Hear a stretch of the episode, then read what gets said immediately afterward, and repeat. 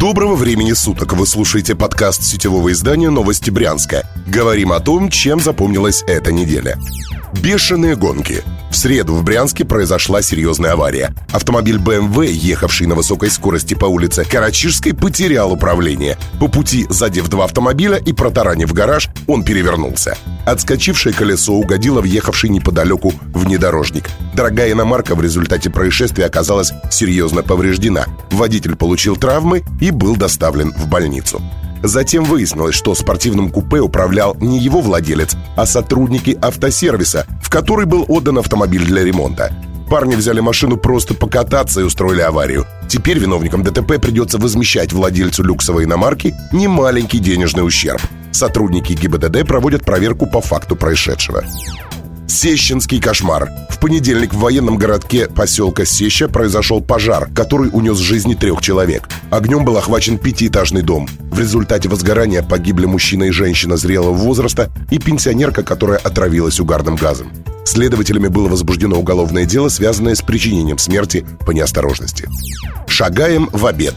Заместитель губернатора по вопросам информационной политики Александр Коробко ответил новостям Брянска. Раньше нашу редакцию заинтересовало, в какое же время политик успевает снимать свою авторскую программу «Шагаем вместе». Был сделан журналистский запрос в областное правительство с целью уточнения этой информации. Ответ не заставил себя долго ждать. Александр Коробко в личном письме главному редактору новостей Брянска пояснил, что съемки вышеназванной программы проходили в период с 13 до 14 часов дня, то есть в обеденный перерыв.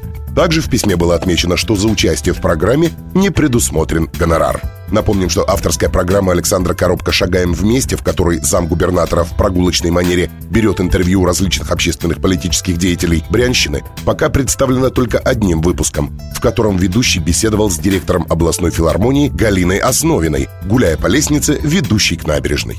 Готовь елку осенью. Во вторник в Бежице возле здания торгового центра Бум-Сити установили первую городскую новогоднюю елку. Приехавшие днем на установку зеленой красавицы рабочие справились оперативно, и уже к вечеру елка засияла веселыми гирляндами. Прохожие в тот же вечер стали активно фотографироваться на фоне символа Нового года и делиться снимками в соцсетях. Елочка принесла в город частицу новогоднего настроения и теперь радует местных жителей. Вы слушали подкаст новостей Брянска. Будем жить, будут новости.